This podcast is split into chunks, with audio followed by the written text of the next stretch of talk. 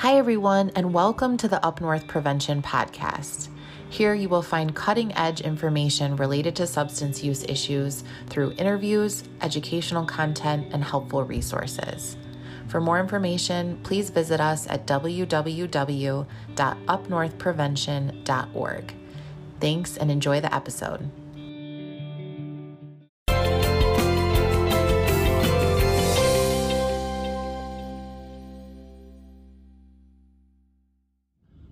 Hello, and thank you for joining us. I'm Mike Maturin, And I'm Molly Harvey. and this is Up North Prevention, an initiative of Catholic Human Services. One of the things that can make seeking help for substance use disorder difficult is the societal stigma involved. Many of the words we use when speaking of substance use disorder contribute to that stigma. They hurt rather than help. In today's video, we're going to cover 10 words or phrases that may contribute to that stigma and provide you with some current alternatives that may help reduce the stigma and encourage those who may be seeking help. Molly? Number one, instead of saying that somebody is an addict or an alcoholic, you could say that they're a person with a substance use disorder.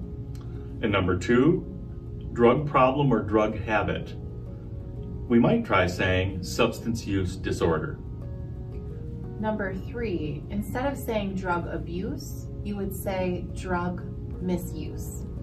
And number four, instead of saying drug abuser, you could say a person with substance use disorder.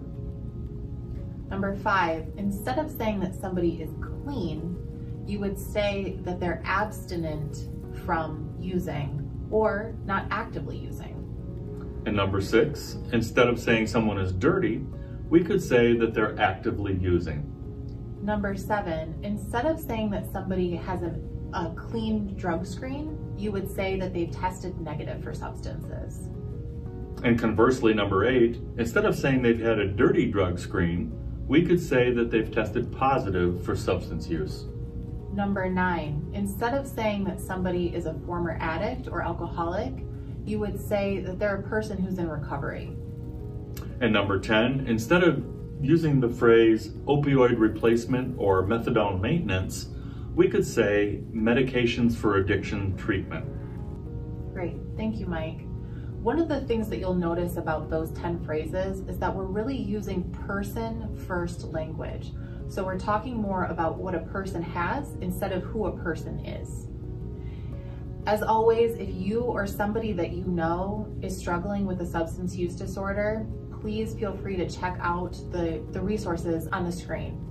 You can always find us at www.upnorthprevention.org for more information. Thank you so much for watching and have a great day.